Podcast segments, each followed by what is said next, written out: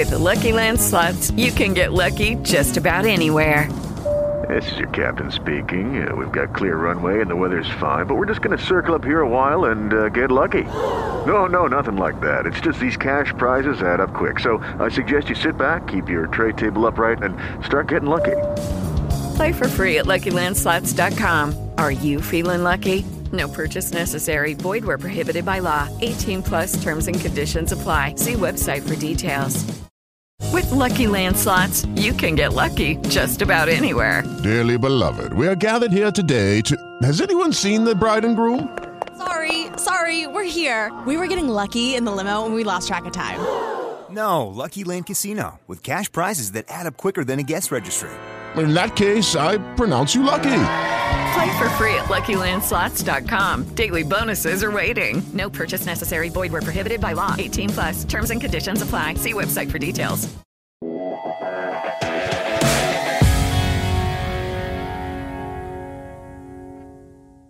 Buongiorno e benvenuti a questo nuovo episodio di Coach Factor realizzato in sinergia con Performance Lab. Qualche settimana fa vi abbiamo proposto un interessantissimo episodio dedicato all'approccio ecologico. Molti di voi eh, ci hanno scritto, molti di voi ci hanno chiesto un approfondimento e allora abbiamo deciso di approfondire questo tema eh, in compagnia di uno dei massimi esperti in Italia di approccio ecologico. Stiamo parlando di Paolo Gattimolo. Benvenuto Paolo. Ciao Ciro, buongiorno, grazie.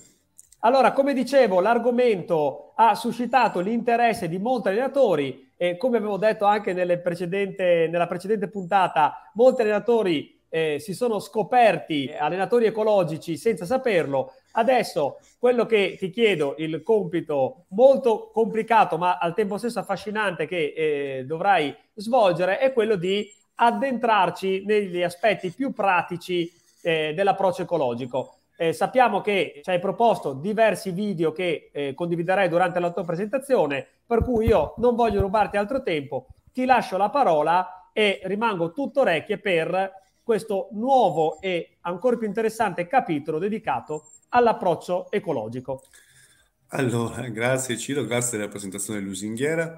Allora, eh, voglio subito delineare quali sono gli scopi di questo incontro, un po' che ci siamo fissati, è che sono due essenzialmente. Uno, far passare alcuni concetti chiave attraverso delle cose pratiche sull'approccio ecologico e l'altro, quello di ancora correggere alcune confusioni che ancora ci sono sull'approccio ecologico che un po' impediscono lo studio. Ecco. Allora, i concetti chiave da, da, spiegare sono tre fondamentalmente secondo me. Uno è la natura dell'abilità motoria, cioè che cos'è un'abilità motoria, come, come nasce, come si sviluppa.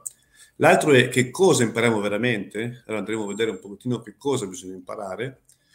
E il terzo, quello più interessante per noi allenatori, è che cosa facilita l'apprendimento, no? qual è, deve essere, secondo l'approccio ecologico, il ruolo dell'allenatore. Allora, eh, però la prima avvertenza che, che, che, voglio mettere è questa, che l'approccio ecologico, diciamo che è il, l'unione feconda di due discipline, una è la psicologia ecologica di Gibson, che ha come caposaldo l'idea di percezione ecologica, e i sistemi dinamici complessi. Ora, dobbiamo capire subito una cosa, che la percezione ecologica di Gibson è un'idea di percezione che capovolge proprio in maniera totale la nostra idea di percezione e quindi di come funziona il cervello. E perciò già questa da sola ci porta completamente fuori dai nostri schemi. E insomma, sappiamo già tutti noi quanto sia difficile no? uscire dalla zona di comfort. In più, siccome si parla di sistemi complessi, è ovvio già dal nome che bisogna pensare in modo complesso, quindi non ci può essere una spiegazione troppo semplice. No? Non potrò con una bella frase rendere il concetto fruibile, facile, così. Per entrare dentro questa roba qui bisogna fare un, uno sforzo, cioè bisogna mettersi un po' lì, perché semplificare in maniera banale significa un po' svilire, cioè stravolgere, parlare di qualcos'altro. Allora, la prima cosa è, l'approccio ecologico è un sistema integrato di principi e questi principi tutti insieme costruiscono un cambio di paradigma totale, totale. Proprio cambia completamente il quadro concettuale in cui ci muoviamo, perché è ovvio, non si cambiano i principi base, quindi la percezione, e come funzionano i sistemi, cambiano a cascata tutte quante le, le deduzioni che si possono fare. È una specie di rivoluzione copernicana, cioè come dire la Terra non gira più, non è più il centro dell'universo, ma gira intorno al Sole. E una volta che ho capito che la Terra che gira intorno al Sole, e, e non viceversa, non posso più tornare indietro. Non è che posso poi fare un po' penso che la Terra gira intorno al Sole e un po' penso che la Terra sia il centro dell'universo. Devo un po' abituarmi a guardare tutto con occhi nuovi. E quindi bisogna essere pronti, e, e non è facile per ciascuno di noi, ad abbandonare alcune categorie di pensiero che sono state utili per un certo periodo, ma che poi probabilmente non lo sono più, cioè che adesso non lo sono più, cioè perlomeno in ottica del procedologico non lo sono più. Parlo per esempio della categoria analitico-sintetico globale che noi abbiamo sempre utilizzato, forse non sono più così decisive nell'aiutarci a svolgere meglio il nostro lavoro. Altre categorie, tipo, che ormai già le ha snoganate eh, Daniele l'altra volta, tipo rappresentatività o tipo di variabilità o il livello di analisi del sistema, possono essere molto più utili. Poi dopo lo vedremo pian pianino nella pratica com'è. Un'altra piccola avvertenza, qualcuno sbaglia, secondo me sbagliando, cerca di mischiare un po' il vecchio e il nuovo, no? prende qualcosa da una parte, aggiunge un concetto interessante e fa una specie di collage di leggi e principi. Ma quando le categorie sono completamente nuove, come sono queste, e vengono dai principi base completamente differenti, è, cioè, secondo me, un po' folle pensare che possono sovrapporsi a un certo punto. Che ad esempio, no, dire esercizio rappresentativo sia lo, più o meno lo stesso in fondo che dire esercizio globale. Faccio un esempio classico, eh, perché è una cosa di cui parlo spesso esercizio d'attacco sulla parallela da posto 4 in situazione globale, no? in cui il muro tiene la diagonale e il difensore di uno si mette lì per prendere la pallata. No? Classico lavoro di tecnica individuale in situazione globale. E uno si dice, ok, globale sarà rappresentativo. No, non lo è. Perché se pensiamo in modo ecologico, manca uno degli elementi chiave della rappresentatività, che è quello di fare dei gesti in conseguenza delle scelte tattiche che si farebbero in partita. Cioè deve essere mantenuto, si dice nel psicologico, il rapporto tra percezione e azione, no? Ma in partita io non so prima che direzione mi tiene il muro. Io devo agire in base alla percezione di quello che il muro farà. Invece in questo esercizio non devo percepire il muro e quindi non, non agisco in così come farei in partita. E poi dopo mi dicono, sì va bene, ok, questo ci sto, eh, ma però avevano la corretta dinamica del gesto. E invece no, nemmeno questo. Perché delle ricerche hanno dimostrato che se io so o non so in anticipo quello che accadrà nella fase successiva del movimento, per ottenere lo stesso risultato farò un gesto completamente differente. Mi spiego meglio.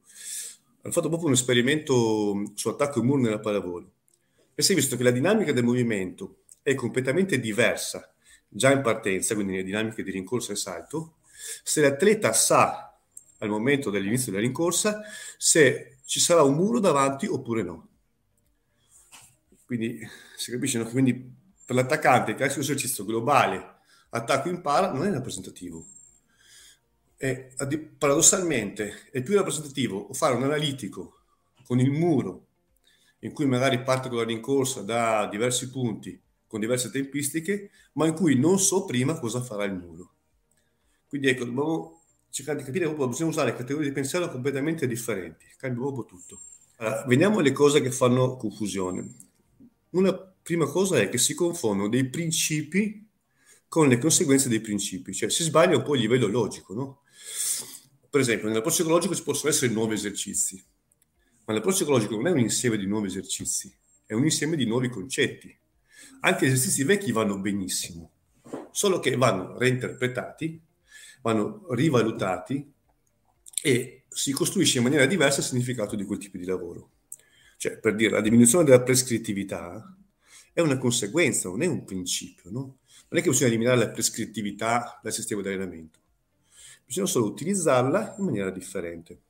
Questo è un, concetto, questo è un concetto molto chiaro eh, l'equivoco nel quale ero caduto anch'io era quello di chiedere l'esercizio ecologico. L'esercizio è, è esercizio in quanto tale, poi io posso proporlo e condurlo in modo ecologico o posso proporlo e condurlo in modo prescrittivo. Su questo direi che siamo tutti d'accordo. Perfetto, perfetto, perfetto. Eh, c'è un'altra, una, ok, eh, c'è un'altra piccola cosa su cui eh, c'è il, ehm, che tu prima accennavi, è sul fatto dell'allenatore ecologico, no? E, ehm, e su questo, quindi la classica domanda è, ma quindi io sono, sono stato ecologico? Oppure uno vede delle cose e dice, ok, allora io sono sempre stato ecologico. E diciamo che qui cioè, si scambiano un po' le parti per il tutto, no? Siccome l'approccio ecologico è un sistema di principi integrato, no? E che discendono da alcuni principi chiave chiari, rispettare alcuni di questi principi, cioè una parte ma non altri, e quindi non rispettare tutto il corpo di conoscenze che ci sono, inevitabilmente ti porta ad andare contro alcuni dei principi chiave, no? E quindi io dico, anche se condivido alcune conseguenze, se non condividi i principi chiave, allora diciamo che non sei dentro l'approccio ecologico, nel senso che repetition without repetition, learn to learn to move, non ripetere la soluzione ma ripetere il processo di soluzione del problema, sono tutte idee correttissime, no? Però sono un po' fuorvianti se non si conoscono le gerarchie corrette dei principi. Cioè, faccio un esempio, se ho capito bene come funziona la percezione, quasi sicuramente intuisco bene il concetto di rappresentatività. Il contrario, invece, non è proprio necessariamente vero. O la variabilità, no? La variabilità. Se io eh, capisco la base, cioè capisco cosa è che imparo per davvero, allora saprò come usare la variabilità in modo efficace. Altrimenti rischio di commettere degli errori applicativi anche gravi. In quello che tu dicevi te, nel mh, mm, proporre e valutare, valutare gli effetti di quello che faccio no? e condurre l'esercizio in un certo modo. Cioè, perché il rischio qual è? È che c'è sempre, avete presente tipo la, hai presente la, la diatriba tra random e blocked, no? Certo. Bisogna fare random perché è meglio, perché gli studi dicono che è meglio. Però la mia squadra gioca peggio se non faccio blocked. questo è un, quello che sento da tutti. Adesso, se non faccio un po' di... so che bisognerebbe fare random, però gioca peggio se non fa blocked. Ecco, diciamo che l'obiettivo di, di, di questo incontro anche è un po' chiarire questa roba qui perché random e blocked trovano una spiegazione, una, sì, una spiegazione del funzionamento più efficace dentro l'approccio ecologico. Allora, eh, far partire un attimino il primo video, così diamo un'occhiata a quello che è l'idea di eh, sistemi e di vincoli. Vabbè, parliamo della natura dell'abilità motoria. No? L'abilità motoria è la capacità di compiere movimenti efficaci in un certo ambiente. Cosa vuol dire questo? Nell'approccio ecologico si dice che il comportamento emerge dal modo in cui si relazionano l'individuo e l'ambiente. Noi cosa, però, per capire bene, bisogna capire bene la differenza tra eh, quello che si dice nell'approccio cognitivo è il comportamento determinato da una serie di impulsi nervosi trasmessi dal cervello, mentre nell'approccio ecologico si dice che il comportamento emerge dalla relazione tra individuo e ambiente. Ora, noi qui vediamo eh, un 2 contro 2, normalissimo, in cui ci sono dei sistemi complessi. Cioè, una squadra è un sistema complesso, che è caratterizzato dall'insieme di tanti elementi, che hanno delle relazioni intrecciate tra loro. Ora però consideriamo invece proprio l'abilità motoria, che vuol dire? L'abilità motoria è il, il modo in cui un singolo atleta, quindi prendiamo l'atleta 1, quello con il ciuffettino, si relaziona con l'ambiente, che è complesso. L'ambiente è tutto quello che non è l'atleta, quindi la rete, il pallone, il compagno di squadra e anche gli avversari di là. Quindi mi relaziono con un ambiente. Qual è il punto decisivo che l'approccio ecologico tiene in considerazione? Che l'atleta 1 ha tutta una serie di sottosistemi che eh, devono soddisfare particolari richieste. Cioè l'atleta 1 praticamente ha un sottosistema che regola l'equilibrio, un altro sottosistema che regola la massima lunghezza che un muscolo può raggiungere, un altro che regola il massimo tempo che un muscolo può contrarsi, un altro che regola le massime accelerazioni in modo che il muscolo non si rompa, eccetera, eccetera. No? Quindi quando io voglio realizzare il compito manda la palla là, e quindi e devo mettere le braccia a un certo punto per mandare la palla là, devo anche mettere d'accordo tutti i sottosistemi dell'individuo, quindi la lunghezza muscolare, l'equilibrio del corpo deve essere preservato in modo che non cada, gli equilibri biochimici interni devono essere rispettati, eccetera. Ma qual è il punto? Che l'immensa mole di possibili movimenti che l'articolazione permettono, insieme alla variabilità di problemi da risolvere, insieme alla variabilità dello stato del sistema dovuto a quello che ha fatto in precedenza, fa sì che tutto questo non può essere controllato dall'unità centrale, cioè dal cervello, che manda dei comandi, no? Perché ci dovrebbe essere eh, il programma A, muoviti lì, poi A1 se la palla un pochettino più a destra, poi A2 se la palla un po' più alta, e poi il programma AST se sono stanco, il programma eh, AS5 se sono emozionato. E quindi eh, in approccio ecologico si sostiene un'altra cosa, completamente differente. Si sostiene che i sottosistemi dell'individuo si organizzano tra loro in modo indipendente da un comando gerarchico.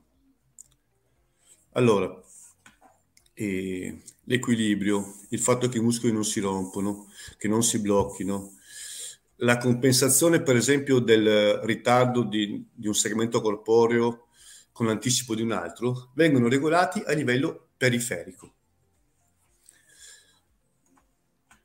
E ora, se noi guardiamo per esempio, qui adesso blocco qui, ah, qui si blocca adesso, perfetto. Qui per fare questo affondo, poi anche magari bloccarlo, il nostro atleta eh, deve mettere insieme una serie di vincoli suoi. Per esempio, il vincolo di quanta forza ha nell'arto inferiore destro, eh, il vincolo eh, ambientale eh, che mi dice che se per esempio il terreno fosse, il pavimento fosse un po' più scivoloso, non potrebbe fare quel tipo di affondo. E quindi deve mettere assieme tutta una serie di vincoli che eh, vengono coordinati al di fuori del, eh, del, diciamo, del cervello, del, di, un, di un comando dall'alto. Questo tipo di coordinazione che si attua a livello periferico, non attraverso un controllo centrale, si chiama auto-organizzazione. Quindi il movimento che emerge ha una forma che è data dall'interazione di questi vincoli. Non è determinato da una scelta e attuazione di un programma motorio, ma dalle tendenze di auto-organizzazione, cioè, voglio dire, il muscolo dell'atleta, ad esempio questo tuffo qui dell'atleta, è determinato dalle eh, possibilità dell'atleta di andare a prendere la palla così in basso, mentre magari uno più alto non aveva quella possibilità. Quindi sono tutta una serie di vincoli che interagiscono uno con l'altro e che fanno sì che emerga proprio quel comportamento lì. With lucky landslots, you can get lucky just about anywhere. Dearly beloved, we are gathered here today to. Has anyone seen the bride and groom? Sorry, sorry, we're here. We were getting lucky in the limo and we lost track of time. No, Lucky Land Casino, with cash prizes that add up quicker than a guest registry. In that case, I pronounce you lucky. Play for free at LuckyLandSlots.com. Daily bonuses are waiting. No purchase necessary. Void where prohibited by law. 18 plus. Terms and conditions apply. See website for details. Eh, puoi fermare un attimino il video, giusto? Anzi, sì, messo uno stop al video un secondo, giusto che voglio proprio puntualizzare questa cosa che è importantissima. Allora, cosa sono questi vincoli? No? C'è quel triangolo sulla destra, il famoso triangolo di Newell. I vincoli sono un qualcosa che impedisce qualche possibile soluzione di movimento e quindi che dirett- indirettamente invita altre soluzioni. Per esempio, la rete è un vincolo, cioè è un vincolo, diciamo, ambientale, si dice, cioè che appartiene all'ambiente, che però è legato al, um, allo sport specifico, quindi al compito specifico della disciplina, quindi viene chiamato un task constraint e cosa impedisce? Impedisce qualsiasi soluzione con la palla che passi con una traiettoria bassa. No? È chiaro, la palla deve passare con questa traiettoria sopra la rete. Un altro vincolo è quello che dicevamo prima, la scivolosità del pavimento. Mi può permettere di fare certe cose e altre no. Posso fare quel tipo di affondo che abbiamo visto, mentre magari eh, non posso fare un'altra cosa. Questa caratteristica si chiama environmental constraint. E poi la forza delle gambe invece dell'atleta 1 è un vincolo che è legato all'individuo, si chiama individual constraint. Ma quello che è importante capire è che la voce dell'allenatore che dà un'indicazione è un altro vincolo. Se io atleta non, devo far, non voglio farlo incavolare, devo rispettare, oltre a tutti gli altri vincoli che ho, quindi vincoli del mio corpo, del coso, del braccio, della palla che deve andare lì, del mio compagno che si è mosso, devo rispettare anche l'istruzione dell'allenatore. Qualsiasi istruzione è un vincolo, qualsiasi forma di punteggio è un vincolo. E in fin dei conti, tutto quello che noi facciamo come allenatori è porre dei vincoli. Però dobbiamo capire bene qual è la razza. Cioè dobbiamo essere in grado di, di non porre vincoli che possono limitare o rallentare l'apprendimento. In, in realtà, cioè, qualunque vincolo può andare bene a priori, tranne quelli che impediscono la soluzione corretta, perché abbiamo visto che il vincolo impedisce qualche soluzione possibile. Quindi se io metto un vincolo che impedisce la soluzione corretta, eh, è chiaro che crea un danno. No? Allora, cioè, il problema va posto in questi termini. C'è un'enorme possibilità di movimento per questo atleta, enorme. Si dice in approccio ecologico che c'è un grandissimo numero di gradi di libertà, cioè siccome le articolazioni possono muoversi in tanti modi, siccome comunque il tipo di soluzione eh, può essere di tanti tipi, eh, le soluzioni sono troppe, no? Cioè, quindi trovare qual è la soluzione giusta nel come muovere gli arti per raggiungere il compito, in fase di apprendimento questa soluzione certamente tante possibilità che l'allenatore ha il compito di mettere dei vincoli in modo che ci siano un po' meno possibilità per la ricerca dell'atleta. Stando però super attento che se metto dei vincoli troppo stretti posso anche prendere la soluzione. Quindi questo è l'unico vincolo sbagliato è quello che toglie soluzioni utili. E questo però non accade raramente quando utilizziamo modalità prescrittive. Lo vediamo dopo un po' in pratica. E quindi vincoli, ho, spiegato, ho cercato di spiegare bene, cioè, qualsiasi cosa è un vincolo. E il linguaggio è un vincolo. Quando, quando do un'informazione in più è un, altro, è un vincolo, perché comunque dirigo l'attenzione da certe parti e non da altre parti. Quindi tolgo la possibilità di attingere a quella parte di attenzione. Quindi ogni volta che io dico qualcosa, creo dei vincoli. L'altro concetto chiave dell'approccio ecologico è quello di auto-organizzazione. Allora, Ecco, perché viene usato il senso sbagliato di solito? Perché viene frainteso come la capacità di imparare da soli, cioè auto, auto mi auto-organizzo, di autoregolarsi. E non è questo, non è questo. Abbiamo visto che l'auto-organizzazione è quella cosa che fa sì che i sottosistemi dell'individuo, quindi tutte quelle cose che regolano il movimento dell'individuo, che magari non sono visibili subito da fuori, anche che ne so, il, un problema al ginocchio, la, una mancanza di flessibilità alla caviglia, un, eh, o un'iperflessibilità, qualsiasi eh, sotto, come dire, capacità di un sottosistema si auto-organizza, quindi si organizza senza essere vincolato a una decisione centrale gerarchicamente di più alto livello, eh, come dire, i sistemi di più basso livello, quindi gli arti o i segmenti corporei, sono loro che vincono quelli di più alto livello per raggiungere quella soluzione lì. Se io invece penso all'auto-organizzazione come la capacità dell'atleta di essere in grado di autodirigere il processo di apprendimento, non è esattamente quello che l'approccio psicologico fa, dice, perché questo è più del tipo dell'approccio cognitivo, cioè l'apprendimento auto-organizzato in quel senso, nel senso che c'è una, qualche parte dell'atleta, un io dell'atleta che decide cosa va bene e cosa no, può essere iniziato da grandi errori iniziali. Cioè, per esempio, no? E un atleta che, arriva in palestra può benissimo utilizzare un certo schema di movimento all'inizio semplicemente perché è l'unico che ha a disposizione per risolvere il problema. No, magari arriva da un altro sport, a me è capitato quest'anno, arriva da un altro sport, una che faceva atletica e, e vuole fare pallavolo, ha solo lo schema della, dell'atletica per il salto e per il salto in alto ha quello schema lì dell'atletica e quindi usa quello, però chiaramente no, non può, cioè, per alcune cose può anche essere funzionale, magari solo per lo stacco a un piede, però per l'attacco, diciamo, normale non è funzionale. Oppure può succedere che un vincolo dovuto a un infortunio, dovuto a, a una ipomobilità momentanea di qualche articolazione, tolga una soluzione ottimale. Però il problema è che quando poi il vincolo va via, siccome l'atleta nel frattempo ha imparato delle cose, non è scontato che poi torni indietro.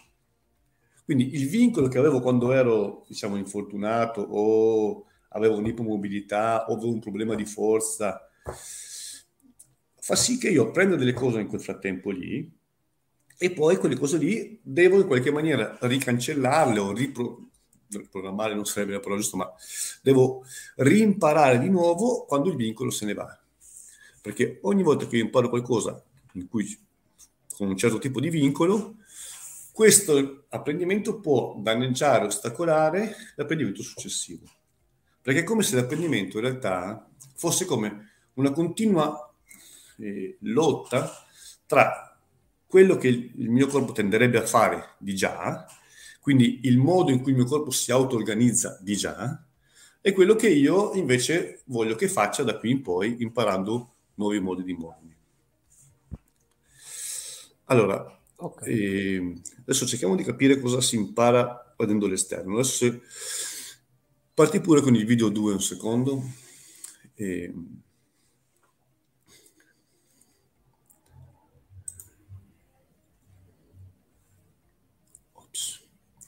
Allora, eh, questo è, è, molto semplice, un video di Engapet, no? E, uh, fermalo pure quando, quando, sta saltando, insomma, non è... Allora, volevo solo metterlo lì per capire alcune cose. Allora, io guardo dall'esterno, una testa compra un gesto motorio e vedo che c'è una soluzione. Cioè, la palla è in quel punto lì, la testa arriva in quel punto esattamente in quell'istante per colpire per una schiacciata potente. Per arrivare esattamente in quel punto, ha sviluppato una legge di movimento, si dice, che lega la percezione dell'ambiente da una parte alla sua azione.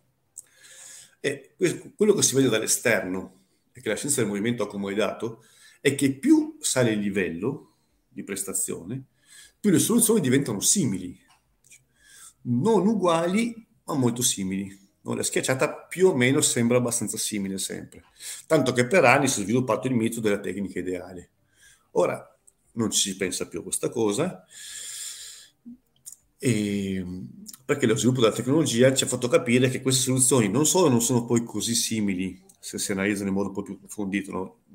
Mazzanti parlava di 45 modalità no? di fare l'attacco, ma anche che queste similitudini non riguardano posizione, posture, angoli dei vari segmenti corporei e quindi dando la possibilità di codificare no, delle tecniche ideali, universali, bensì riguarda la relazione tra i segmenti. Noi vediamo in, in Capet e la relazione tra gomito, spalla e quindi nel momento in cui colpisce la palla deve essere in quel modo e deve essere in quella successione E quella relazione lì la posso pensare invece come un attrattore universale da essere a tutti. Quella relazione che vuol dire che deve prima entrare il gomito, poi la spalla, poi c'è quel tipo... Però non posso dire dove deve essere il gomito, dove deve essere la spalla, perché questo dipenderà dai vincoli individuali di Incapet, quindi vincoli legati alla forza, all'articolarità della spalla, a come si muove la spalla, all'altezza del salto, e tutta una serie di vincoli suoi che fanno sì che la soluzione sia diversa. Però posso notare un gesto efficace come questo, di grande fluidità, no? con delle traiettorie curviline, dolci, armoniche, no? E queste qui sono relazioni tra segmenti, quindi non punti, quindi non posso dire la tecnica è il braccio sta lì, però posso dire deve, andare, deve entrare prima la spalla e poi il gomito, no? E, o viceversa, adesso in realtà noi lo vediamo, cioè è, poi noi ci accorgiamo di una tecnica fatta bene dalla fluidità, no? da, da, come vediamo muoversi l'atleta, dalle, anche dal risultato, eccetera. Poi l'importante è che io non mi fissi mai su una posizione specifica. E quindi questi, queste diciamo, particolari relazioni sono, de- sono chiamati attrattori positivi. Però negli atleti si possono realizzare anche delle tendenze disfunzionali, quelli che noi chiamiamo i difetti, che sono degli attrattori negativi. Per esempio, le giocatrici giovani, i giocatori giovani, quando vogliono imparare la schiacciata, no? Hanno questo potentissimo attrattore di portare avanti le braccia perché hanno il, il, vogliono soddisfare il bisogno di avere più slancio quando le portano dietro. No? E sappiamo quanto sia negativo questo, non che poi porta un ritardo e tutte le braccia sono nel rincorso nel colpo. Però eh, noi, per capire bene come evitare che si formino degli attrattori negativi tipo questo, e invece creare delle leggi di movimento che portano a trattori positivi, dobbiamo capire che cosa si impara. Allora, fai partire un attimino il video 3, che provo a spiegare cos'è che noi veramente impariamo e un po' cosa sono le affordances.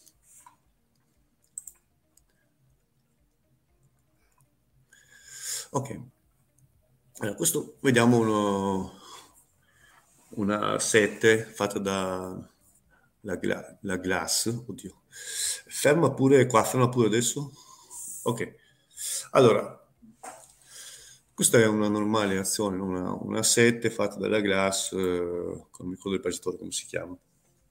E lei cosa ha imparato a fare? Com'è che ha imparato a fare? Cos'è che deve saper fare per poter svolgere quel, quel compito? Allora, noi abbiamo detto che nell'ambiente ci sono una quantità enorme di informazioni e la psicologico cosa dice? Che questi insiemi, cioè dei blocchi di informazioni, degli insiemi di informazioni, costituiscono delle, quelle che vengono chiamate affordances, cioè degli inviti all'azione. Cioè, quindi tutta una serie di informazioni insieme raggruppate costituiscono un affordance, cioè un invito a una particolare azione. La nostra Glass qui, quando ha visto chiaramente era già un po' predeterminato, però quando ha visto la traiettoria della ricezione che andava in testa al pareggiatore, ha visto, ha capito che c'era la Fordance che poteva andare a fare la 7. Se invece magari c'era solo la possibilità di fare palla alta, la Fordance per lei sarebbe stata quella di andare a fare copertura. No?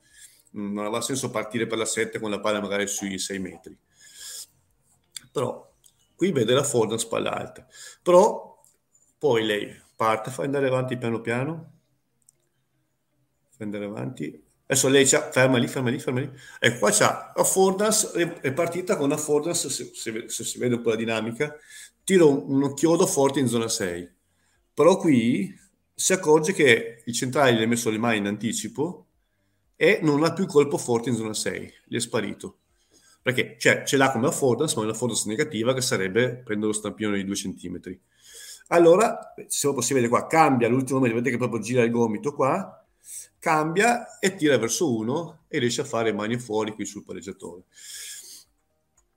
E quindi cosa sono queste forme? Si sono delle, dei blocchi di blocca, blocca pure qua, dei blocchi di azione eh, dei blocchi di informazione, scusami, che danno un'opportunità di azione, che però chiaramente dipendono dall'ambiente ma anche dall'individuo. È chiaro che Glass ha questo tipo di affordance per le sue caratteristiche, altri possono avere altre affordance. No? Chiaramente un, un giocatore che inizia non ha mai la affordance schiacciata nei tre metri, no? appena iniziato. Però la cosa importante è capire che sono tante e che cambiano nel tempo e che possono essere positive e negative. Perché è importante? Perché la prima cosa che l'atleta deve imparare è a educare l'intenzione, cioè a scegliere la affordance giusta. Qui Glass, in maniera perfetta, si è accorto della affordance negativa e ha scelto la affordance positiva, giro la palla verso posto 1.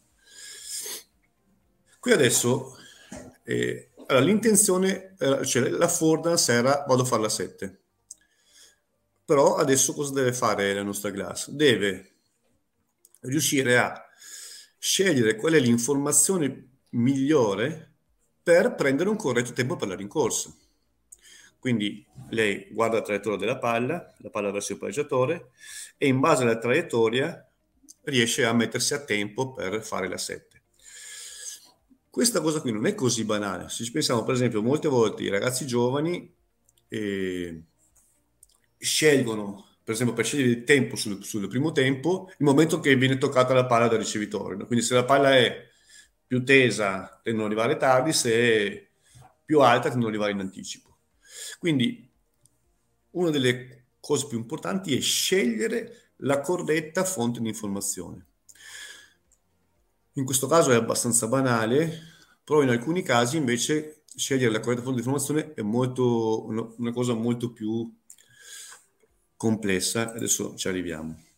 Tant'è e... che sulla, sulla, palla alta, sulla palla alta, i manuali federali che io e te conosciamo in quanto doce- entrambi docenti, dicono che è, è ormai superato ed è sbagliato dare come eh, momento della partenza della rincorsa il, il, l'apice della parabola dell'alzata.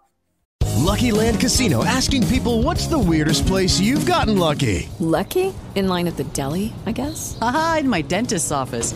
More than once, actually. Do I have to say? Yes, you do. In the car before my kids' PTA meeting. Really? Yes. Excuse me, what's the weirdest place you've gotten lucky? I never win and tell. Well, there you have it. You can get lucky anywhere playing at LuckyLandSlots.com. Play for free right now. Are you feeling lucky? No purchase necessary. Void where prohibited by law. 18 plus. Terms and conditions apply. See website for details. With the Lucky Land Slots, you can get lucky just about anywhere.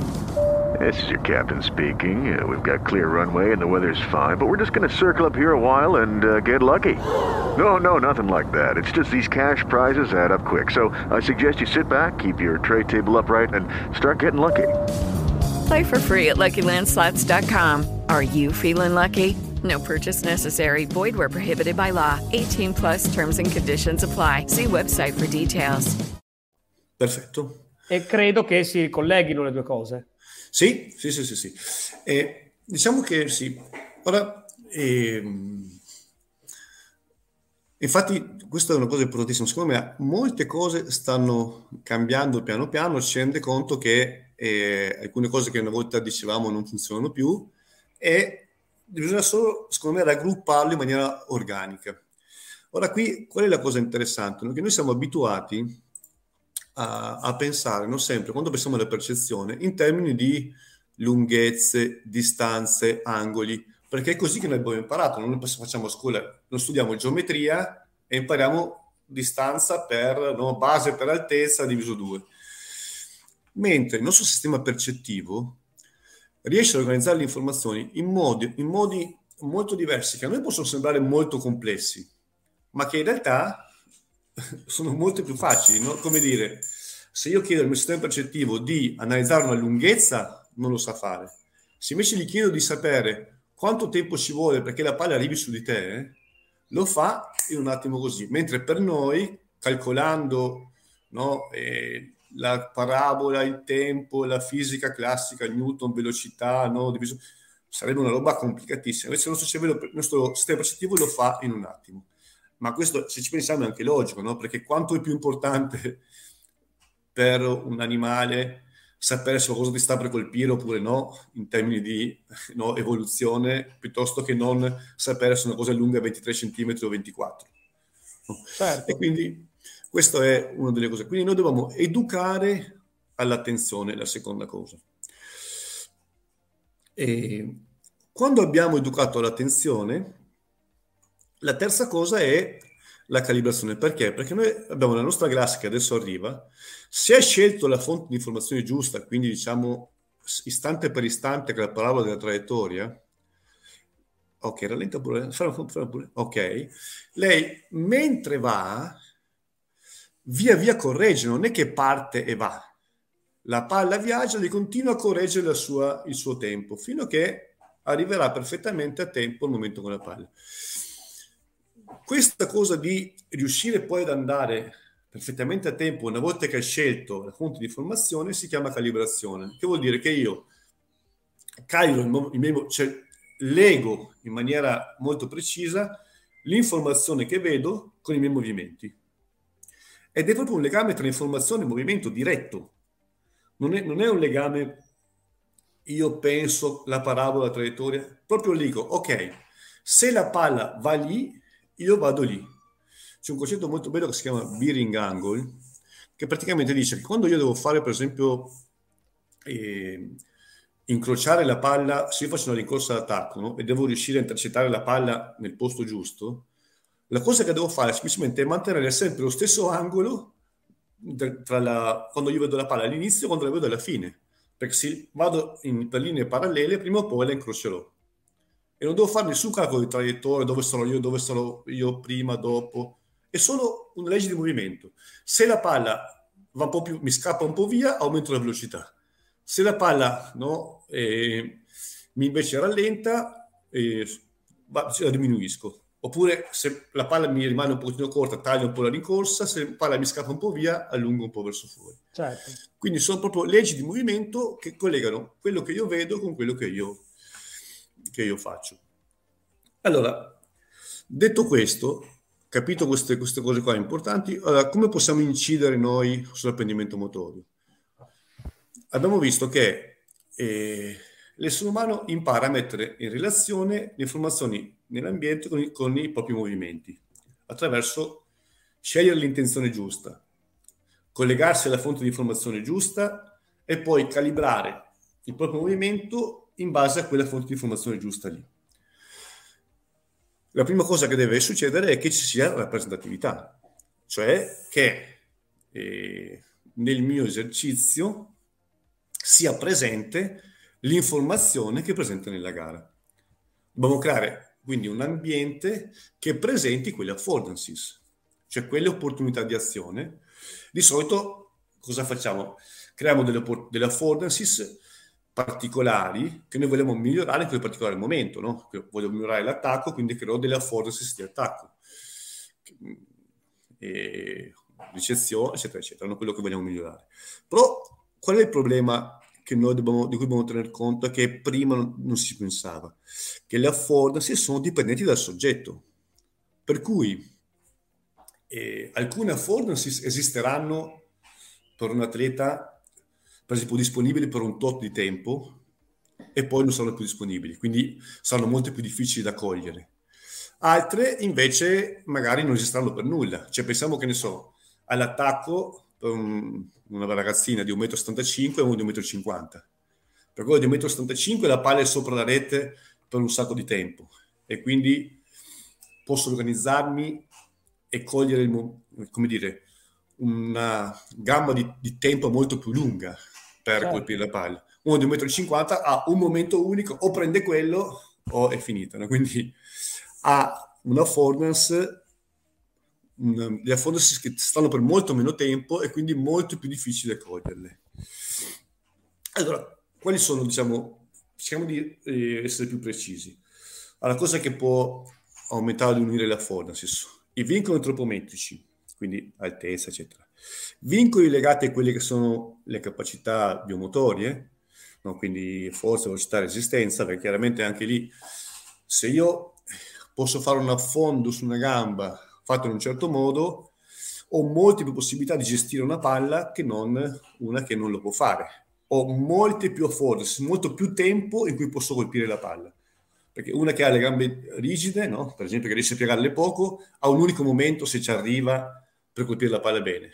Invece chi può piegarsi di più può no, avere più tempo per riuscire a più possibilità per riuscire a colpire la palla, prende un po' più in alto, un po' più in basso, un po' più basso, un po' più basso ancora e quindi chiaramente più possibilità di avere risultati positivi. L'altro è, sono dei vincoli legati a ehm, quelli che in psicologia vengono chiamati intrinsic dynamics, cioè degli attrattori formati precedentemente. No, io mi sono formato prima degli schemi di comportamento, dei pattern molto precisi, facevo l'esempio prima di quella che veniva dall'atletica. Se ho degli intrinsic dynamics molto forti, questi mi possono togliere delle affordances. Ora pensate alla, alla glass, no? Se la glass avesse avuto il patto di movimento di portare le braccia avanti sul, primo, sul eh, passo di rincorsa per caricare bene le braccia, col cavolo che aveva le braccia pronte per tirare la 7, no? Cioè, certo. erano in ritardo. Quindi quel vincolo, quell'intrinsic dynamics diventa un vincolo che mi toglie delle affordances. Quindi quando noi facciamo, progettiamo il nostro allenamento, cosa dobbiamo fare? Dobbiamo fare in modo che le affordances siano presenti per quelle particolari atlete. E la cosa importante è questa, che noi dobbiamo creare degli ambienti e poi verificare, perché non è facile saperlo prima, cioè, perché poi se uno ha un intrinsic dynamics particolare, un, un, suo, un suo attrattore particolare, non è che te ne accorgi sempre prima, no? Senso, lo vedi dopo. E non è che però quell'attrattore lì, le braccia avanti, lo risolvi in quel momento lì, urlandoli 150.000 volte, metti le braccia dietro, no? E quindi so che per lei la force lì proprio non c'è. Se uno porta le braccia avanti, la force di colpire la palla in anticipo non c'è. E quindi devo capire come poter fare per eh, creare altri schemi di comportamento. Okay. Allora, quindi abbiamo detto, prima fase è creare un ambiente, si dice representative, quindi in cui ci sono le soluzioni. La seconda parte però adesso è, è modulare, perché io, ok, ho visto che ci sono le forze più o meno ci sono, eh, quindi esiste per una teta quella affordance, però bisogna riuscire a realizzarla in maniera precisa, cioè bisogna riuscire a risolvere il compito per davvero, no? a mandare la palla, non solo colpirla quando in alto, ma mandarla dove voglio io per fare il punto. E quindi devo riuscire a coordinare le varie parti del corpo. Se l'ambiente è troppo caotico, perché uno dice va bene, allora se, se è così, ci devono essere sempre tutte le informazioni, li facciamo giocare sempre, no? Li faccio giocare sempre, quindi così impareranno prima o poi. Il famoso the game teaches the game, no? Il problema qual è? È che se l'atleta è immerso in un ambiente troppo caotico, cioè troppe variabili cambiano contemporaneamente, non riesco a controllarle, sia interne che esterne, non capisco quello che succede, non riesco a riconoscere delle regolarità e non riesco a trovare un modo per organizzare il comportamento, quindi non trovo nessuna soluzione che mi garantisce una certa continuità di diciamo, rendimento, di soluzione continua. Ogni tanto ne trovo una a caso, ma non riesco a formare un attrattore perché non riesco a riconoscere cos'è che ho fatto quella volta lì, perché c'è troppa confusione. Per questo the game non teaches the game. The game teaches the, teaches the game solo se ci sono delle particolari condizioni. E allo stesso modo, se un compito invece è già perfettamente acquisito, no? come la cosa, cioè uno fa già l'attacco perfettamente cioè, e continua a farli fare no? la mezza palla al centro, per, così, tipo di scadere. Se l'ho già fatto è inutile, no? non c'è più nessun apprendimento, se già lo sa fare, già l'attrattore costruito, già è, non trovo niente. Allora, gli studi cosa non dicono? Che diciamo che perché ci sia apprendimento funzionale in questo senso, i successi devono essere dal 40 all'80%. Alcuni autori parlano del 70% come cosa più precisa. Però insomma, qualcosa del genere, no? Quindi io devo utilizzare delle manopole, cioè delle, qualcosa che mi permetta di modificare la complessità del compito, rendendolo più facile o più difficile in modo da arrivare a quel 70%. No? Quindi se mi accorgo che è troppo difficile abbasso la complessità, non c'è nessuna soluzione. Quindi se lo metto nel campo e giocano 6 contro 6 e non emerge niente, devo usare la manopola per certo. diminuire la complessità. Se invece fa attacco analitico e fa sempre il buco nei 4 metri, uso la manopola per aumentare la complessità. E fai partire il video 4, vediamo alcuni esempi di modulazione. Sì. Allora, qua vediamo un atleta che riceve laggiù, che fa, vediamo tre ricezioni di atleta, poi ferma dopo la terza. Ok, e qui una delle cose eh, che è abbastanza evidente è che eh,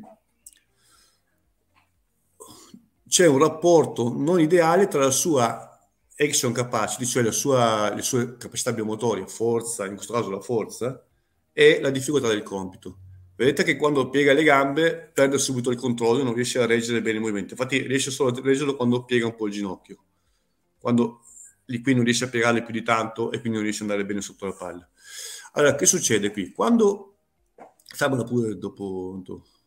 Allora, poi era al di là dell'interpretazione, poi dopo l'interpretazione mia è questa qui, no? E secondo me eh, l'allenatore ha fatto correttamente l'interpretazione di questa cosa qua. Cioè, e se il rapporto con... Ehm, cioè, il rapporto tra abilità e action capacity non è buono, cioè quindi non c'è abbastanza forza, posso fare due cose. Uno, che a lungo termine, modificare l'action capacity, quindi aumentare la forza L'altro è cercare di fare quello che viene chiamato equipment scaling, in questo caso è un po' complicato, però eh, cioè diminuire, cioè come dire, no, scalare l'equipaggiamento, il famoso pallone più leggero per ovviare la mancanza di forza di arti mm. superiori. In questo caso è un po' complicato, qua eh, semplicemente gli posso so, dire di lavorare più al battitore di battere più lungo e non battermi i piedi, nel senso perché poi lì eh, se manca non, mi viene in mente un'altra cosa. Però ecco, capire il concetto è molto importante. Quindi io ho questo rapporto tra action capacity e la mia abilità motoria e devo riuscire a stabilizzarlo.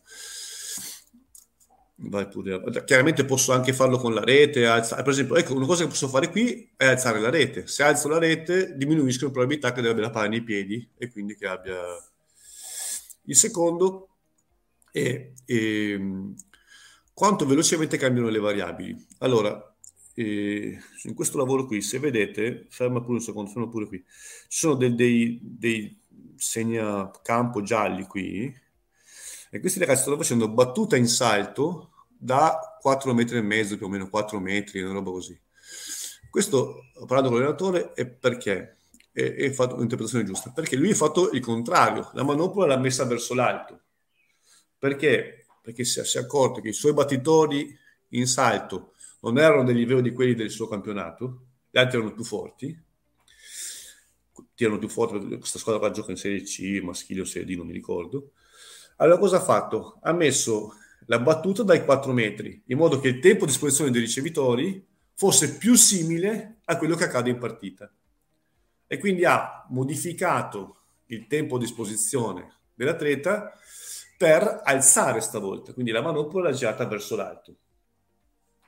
Aumento, quindi è, posso usarla sia il, questa manopola sul tempo, velocità dei stati atleti, sia in senso positivo che negativo. Posso battere da più lontano con la rete più alta se voglio rallentare, però posso battere da più vicino se voglio invece diminuire il tempo del ricevitore.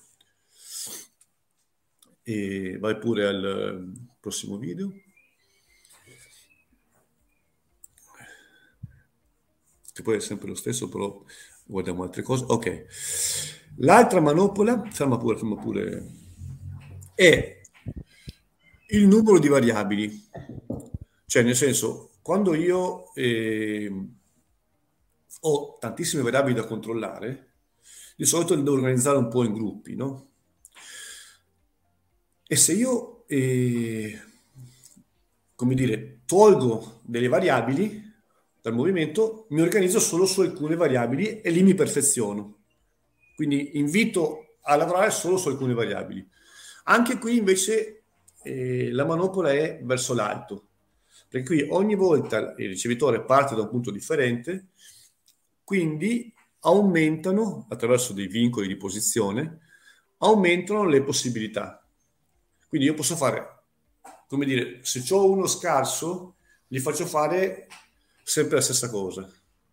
Mo- invece per quello più forte modulo in quest'altro modulo e quindi aumento questa aumento o diminuisco a seconda di per arrivare a quel famoso 70% le mie capacità di risolvere in maniera positiva il, il, il, il compito l'ultimo vai pure con l'ultimo video di questo tipo qui vabbè, che poi è sempre questo esercizio lo sto analizzando da vari punti di vista. E, ehm, ok, allora qui è, eh, questo invece ferma pure, è la frequenza del compito, cioè qui eh, la famosa variabilità, quella è il blocco del random, no? Se per, per i battitori, che non tanto, uno dei motivi, mi spiegava l'allenatore, per cui ha fatto la battuta lì, è sia per il tempo, dei ricevitori che hanno meno tempo, sia per il fatto che così sono un po' meno sbaglioni, perché da lontano avrebbero sbagliato di più. Però cosa fanno? Qui i battitori fanno solo battuta ogni tre volte, quindi è una variabilità between molto bassa, faccio sempre quello, sempre quello, sempre quello per un po' di tempo in modo da poter esplorare con calma tutte le possibilità. Ok, quindi questi sono alcuni modi di modulare la variabilità. E ehm, adesso eh, c'è da ragionare su, su una questione. E come modulare la variabilità in modo adeguato. Cioè, c'è questa cosa del block, no? E questo dramma, non bisogna fare block, non bisogna fare block. Invece, molte volte bisogna fare block perché se la variabilità interna del giocatore è altissima, se aggiungo anche variabilità fuori, cioè è un disastro, non ha, come dicevamo prima, c'è troppo caos, non va verso quel 70% e quindi non ha la possibilità di, eh, di imparare, perché non riesce a collegare no? quello che fa con il risultato che ottiene. Però dobbiamo capire a cosa serve veramente la variabilità. Perché variabilità, se noi andiamo a pensare, pensiamo all'educazione e all'attenzione, all'inizio abbiamo detto, quando c'era quel video della glass, dicevamo, deve sintonizzarsi sulla variabile giusta. No? Quindi sulla, non sul momento in cui tocca la palla al ricevitore, ma sulla parabola della, del primo tocco. Ma immaginiamo che adesso che il, noi alleniamo il primo tempo con l'allenatore che lancia sempre la palla dallo stesso punto, più o meno sempre uguale, come altezza al pareggiatore. Quale sarà, eh, quale potrebbe essere, poi dopo dipende, ma quale potrebbe essere una variabile che in quel caso lì è perfetta per scegliere il tempo, nel momento in cui la palla esce dalle mani del, del, dell'allenatore. E se la palla è sempre uguale, quella, la, quella variabile lì è perfetta. E quindi l'atleta potrebbe scegliere quella variabile lì. Allora, cosa serve la variabilità? Serve a, in prima istanza, a scegliere, cioè ad avere eh, la possibilità di scegliere vari tipi di informazione, quindi sì, posso scegliere la, che la palla esce dalle mani del, del, dell'allenatore, ma se appena lui mi cambia la traiettoria, mi accorgo che, che quella lì non è valida e quindi devo trovarne un'altra e poi magari posso scegliere il punto più alto della traiettoria, ma poi mi accorgerò che neanche quello va bene, perché poi se la palla viene da più lontano, da più vicino, comunque cambia. E quindi pian pianino andrò a selezionare qual è quell'informazione perfetta o la migliore per legarci il mio comportamento. A questo serve la variabilità, a scegliere l'informazione giusta. E se pensiamo invece, vabbè, al, quindi esploro maggiormente, non continuo a esplorare di più. Pensiamo invece al, all'educazione all'intenzione, però questo secondo me si fa già, già, fate una cosa che si fa molto, che si, che si è già capita. Cioè che se io eh, devo scegliere la cosa giusta da fare in quel contesto, devo avere più cose da fare, no? Quindi devo cercare di, di, fare in modo che l'atleta possa scegliere tra due gesti differenti, no? Perché se, se dico sempre fai lo stesso gesto e non devi mai scegliere, non sperimenterà mai qual è l'intenzione giusta per lui. Cioè, c'è un aneddoto famoso di Velasco che a me eh, mi fa impazzire, che lui dice, ha fermato un esercizio di allenamento in cui c'era un ragazzo che ha tirato pipe contro il muro, ha tirato fuori di 40 metri, no? Allora Velasco, come giustamente, eh, fa, ripeti. E la palla dopo, invece che fare di nuovo la pipe alto sulle mani, ha tirato pallonetto. E Velasco, no, sbagliato, la scelta giusta era quella. E invece, cioè invece, dal punto di vista psicologico, la scelta giusta potrebbe non essere quella, potrebbe essere quella di tirare alto sulle mani, o potrebbe essere che per quell'atleta lì, con quello che si sente lui come capacità tecnica, che magari si sente insicuro sul colpo alto sulle mani, il colpo migliore, per lui l'intenzione migliore per lui in quel momento lì, perché quello lì era un lavoro no, di partita, punteggio, possono dare punteggio, cioè erano di quelle palle su cui bisogna fare punto. Ora poi dipende, ora se, se era per provare non sappiamo, però per lui l'intenzione migliore poteva essere il pallonetto, perché lui sapeva che quella lì era la sua eh, colpo a più alte percentuali. Quindi io devo esplorare per sapere per me quali sono i colpi migliori e poi chiaramente l'allenatore spingerà per magari aprire a più colpi oppure concentrarsi su un colpo alla volta. Questo poi dipende da anche la conoscenza degli altri vincoli dell'atleta, che sono vincoli eh, emozionali. No? C'è chi vuole imparare tutto subito, c'è chi invece deve prima un po' stabilizzarsi e poi fare un'altra cosa. E questo quindi è il gioco dell'allenatore che gioca con i vincoli, cioè capisce quale vincolo emotivo ha, capisce quale vincolo tecnico ha e da lì no, gioca per far migliorare il suo atleta. E poi sulla calibrazione è uguale, non se pensiamo per la, vari- la, variabilità, se penso se la palla arriva sempre con la stessa traiettoria, io non posso esplorare le differenze nel muovere il braccio. Avete visto la glass, no? La palla cioè, è arrivata lì, voleva tirare in, colpo in 6, poi dopo ha visto il muro, ha girato il braccio verso 1, ma se questa cosa qui non la provi, questa, calibra- questa capacità di calibrare e di cambiare questo movimento chiaramente non ce l'hai. Quindi devo la variabilità mi aiuta a poter anche calibrare il mio gesto in maniera diversa. Fai partire pure il 5, il video 5. Vado. Allora, in questo video qui, in, in approccio psicologico, si dice che quindi io non, cioè non è che solo io provo a fare delle cose per ottenere il risultato, ma si dice che si esplora lo spazio delle soluzioni. Ora, vedete queste due bambine qui? fanno due esercizi, uno eh, bugger con esplosione, un movimento delle braccia esagerato verso l'alto, e un altro in cui fanno bugger praticamente trattenendo le braccia, ora vediamo quello dopo, trattenendo le braccia, ecco questo qui. Ok. Queste qua sono tipicamente delle esplorazioni dello spazio delle soluzioni. Vuol dire che non è che si fa così, però quando io provo a mandare la palla in un certo punto preciso e lo faccio in tanti modi differenti, imparo relazioni. Quindi imparo la relazione specifica che c'è tra mandare la palla lì e avere le braccia in quel modo lì. Tra mandare la palla lì e avere le palla... Quindi, come dire, non è che la tecnica è quella, però io esploro lo spazio delle soluzioni e più le esploro, più dopo sono in grado di utilizzarle no? nel, nel gioco. Vai, l'ultima cosa è sulla prescrizione, e qua abbiamo chiuso, abbiamo parlato di auto-organizzazione, no? Abbiamo detto, quando di fronte alla pressione di una certa intenzione, i sistemi, vari sistemi del corpo, le parti del corpo si organizzano senza un intervento dall'alto, si chiama auto-organizzazione.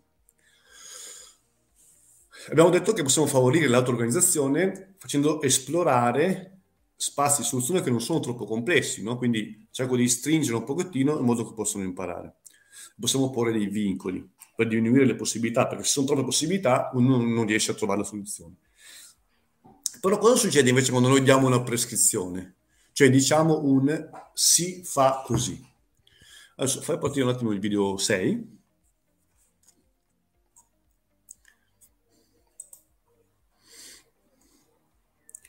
Questo è un video preso su, su, su, su, YouTube in cui parla di come usare la rotazione del tronco per colpire la palla in attacco. C'è questo esempio bellissimo di... ed eccolo qua, fermalo pure qui. Allora, qui viene, viene fatto vedere l'apertura della spalla, l'apertura per colpire l'attacco. Ora, al di là del fatto che non è fatta neanche tanto bene, però era per sì, sì. Però eh, l'ho preso, non volevo prendere un video di qualcuno che magari conosciamo, quindi ho preso uno tipo in arabo, non so cos'è. E... Ehm, ma qual è il punto? Che se io insegno l'apertura del braccio fatta in un certo modo, cioè per esempio A molto ampia, e un atleta salta per esempio 20 centimetri, e questo sicuro che è una cosa che mi capita spesso, questo atleta se struttura molto bene, se ha molto ben costruito l'attrattore, apertura della spalla molto ampia e salta 20 cm, non riuscirà mai a prendere la palla al massimo della testa, la prenderà sempre con i piedi quasi per terra. E questo è il primo, primo limite della, della prescrizione. Il secondo limite è che quando prescrivo esattamente il movimento di un segmento, per esempio il gomito deve andare lì, quell'elemento lì per l'atleta tende a rimanere fisso nella sua testa, perché l'allenatore mi ha detto questo. E quindi il gomito non partecipa più ad alcuna correzione in relazione ai processi di auto-organizzazione. No? Quindi il gomito in un processo di auto-organizzazione potrebbe abbassarsi per compensare un ritardo no? rispetto alla palla. E invece se io dico il gomito sta lì, per l'atleta, quello soprattutto molto eh, ligio al dovere, sta lì e quindi la prescrizione interferisce con il processo di auto-organizzazione. Punto 3. E quando prescrivo blocco anche il processo di, di esplorazione, no? perché magari l'atleta si ferma a quella soluzione lì che magari è decente, però non ne cerca una migliore, che magari potrebbe adattarsi ancora meglio alle sue caratteristiche. E il quarto, ultimo, appunto sulla, sulla, appunto prescrivo, il problema della prescrizione è che c'è un problema di linguaggio, perché abbiamo visto che no, una parte importante della corretta soluzione del compito è scegliere l'informazione correttamente. No, però molte volte non abbiamo il linguaggio per aiutare l'atleta a utilizzare le informazioni di più alto livello che sono disponibili lì. Cioè, non è che gli posso dire usa il bearing angle, no? O cioè, o usa il teta, cioè il teta sarebbe il, il tau, scusami, sarebbe il rapporto tra eh, l'angolo sulla retina e la variazione dell'angolo nel tempo. Cioè non è che posso dire usa il tau e non usare il teta, che invece è solo la variazione dell'angolo sulla retina. Cioè, ovviamente, perché non c'è questa possibilità. No? Quindi l'unico modo per usare il tau invece che il teta, che è più funzionale, è sperimentare ed è sperimentare in un ambiente variabile. Perché se cambio, no, come ho visto prima, se c'è la variabilità, dovrò scegliere, cioè non posso scegliere una fonte di informazione, cioè quando ho due fonti di informazione e, che mi danno due, risultati diversi, dovrò scegliere quella che poi mi dà più risultati sempre nel tempo corretti, no? E, però, questa è una cosa che secondo me è importantissima e che allontana molto la gente dall'approccio ecologico, non è che devo aver paura delle prescrizioni, cioè se sono sicuro come oggettivamente siamo tutti, no? che la corretta sequenza degli ultimi due appoggi del ricorso all'attacco è per un destrimane destro-sinistro, posso essere prescrittivo. Non è che mi devo inventare un esercizio perché gli esca destro-sinistro. Magari mi posso chiedere come mai non gli venga da solo, perché è strano che non ti venga destro-sinistro se tu devi tirare col destro, no? Quindi, però, cioè, lo posso dire, cioè, non, non devo inventarmi sempre un esercizio per fare emergere qualcosa. Il problema della prescrizione è quello di interferire con i processi. Non è che cioè, destro-sinistro, destro-sinistro. Basta che non gli dica che destro qui e sinistro 22 cm più avanti, perché allora è chiaro che interferisco nel processo perché magari per uno è 22 cm, per uno è 25, per uno è, è pari. No? Perché ecco, la cosa importante è che anche conoscendo benissimo la biomeccanica, non posso sapere il funzionamento di tutti i sottosistemi dell'atleta in modo preciso. Non lo posso sapere, è impossibile, non lo può sapere nessuno. Ed è per quello che non posso prescrivere, ma posso con attenzione dirigere la sua ricerca, togliendo quello che è sicuro è sbagliato e invece lasciandolo esplorare in zone in cui più o meno è giusto. Quindi è semplice, è tutto qui. Far esplorare permettere l'auto-organizzazione intesa in quel senso corretto e guidare dove sappiamo che possiamo guidare, dove siamo sicuri che lì la soluzione c'è. Ho una domanda Paolo. Yes. Nel momento in cui sono le nostre giocatrici che ci chiedono una, diciamo così, una prescrizione, quando la nostra giocatrice ci chiede come faccio, cosa devo fare per ottenere questo, ti chiedo se è ecologico, quando è ecologico e quanto è ecologico, rispondere come ti viene meglio. Mai, mai. Ah. Perché eh, è proprio quello che dicevamo prima, no? L'auto-organizzazione dipende da una serie di cose che sono interne al, e che, sono, che sfuggono alla capacità del... E quello che, viene, viene, quello che l'atleta viene meglio di solito è quello che, che è abituato a fare. Cioè, se tu sai il giochino, quello di, se fai così con le mani, noi cambi così, no? Sì. Uno, ognuno la mette in un certo modo la mano. Se però sì. poi tu fai 100.000 volte così, dopo un po' sì. anche l'altro, l'altro, modo non ti dà più fastidio. Certo. No? E quindi è il fatto di essere abituato a fare una cosa che ti fa sentire che ti viene meglio. Okay. Quindi ti viene meglio quello che sei abituato a fare. Quello che ti manda al di fuori completamente dalla tua zona di comfort. Anche perché quando uno non fa una cosa, cioè fa una cosa in maniera, tra virgolette, sbagliata, d'accordo? E vuol dire che c'è un qualche sottosistema che la porta in quella direzione. E, ed è l'altro sottosistema il problema, di solito. E quindi tu devi capire cos'è che la porta lì, però, è come dire, se tu dici fai quello che ti viene, lei fa quello che è nella sua abitudine, perché l'altro sottosistema da solo non riesce a modificarlo. Okay. Non so se mi sono spiegato. Però facciamo l'esempio pratico. Sì. La mia giocatrice che si sta approcciando per la prima volta alla battuta salto flot mi dice Ciro, auto alzata a una mano o a due mani? Io risponderei prova con entrambe, fai quella che ti viene meglio, scegli quella che ti viene meglio. Sì, no, no, eh, la risposta così è corretta. Però non è eh, ecologica. No, no, no, no, eh, no. Eh, no eh, voglio, voglio ampio, ampio. Ok. Eh, è corretto perché eh, quando noi stiamo lavorando per quel 70% e io dico ok, allora fai quella che ti viene meglio perché non voglio che tu stia nel, nel 20%. Ok. D'accordo? Però poi io guardo e vedo, ma gli viene meglio perché ha qualche pattern di movimento che non è funzionale e che la blocca oppure le viene meglio perché le viene meglio e, anche secondo me va bene così. Cioè lì io devo, continu- devo guidare, nel senso in qualche maniera, poi dopo a volte eh, veramente come viene meglio a lei, no? Cioè, come viene meglio a lei va anche bene, però ci sono delle volte in cui, cioè lì devo sempre vedere io. Però la risposta in quel caso lì va bene, purché poi io controlli, no? Io continuo a valutare cosa succede poi nel, nel proseguo di questo.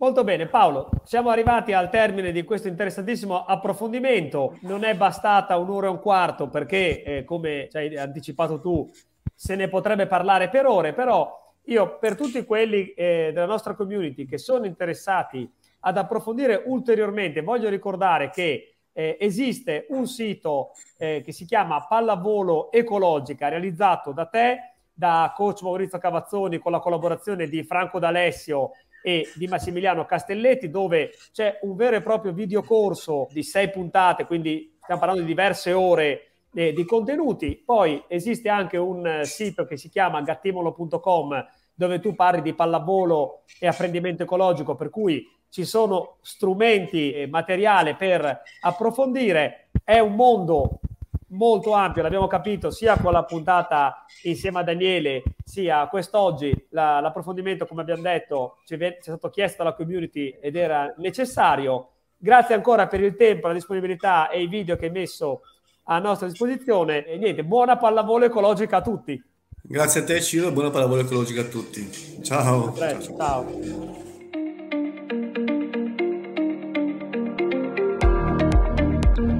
www.coachfactor.it, il primo podcast italiano per allenatori, creato da allenatori.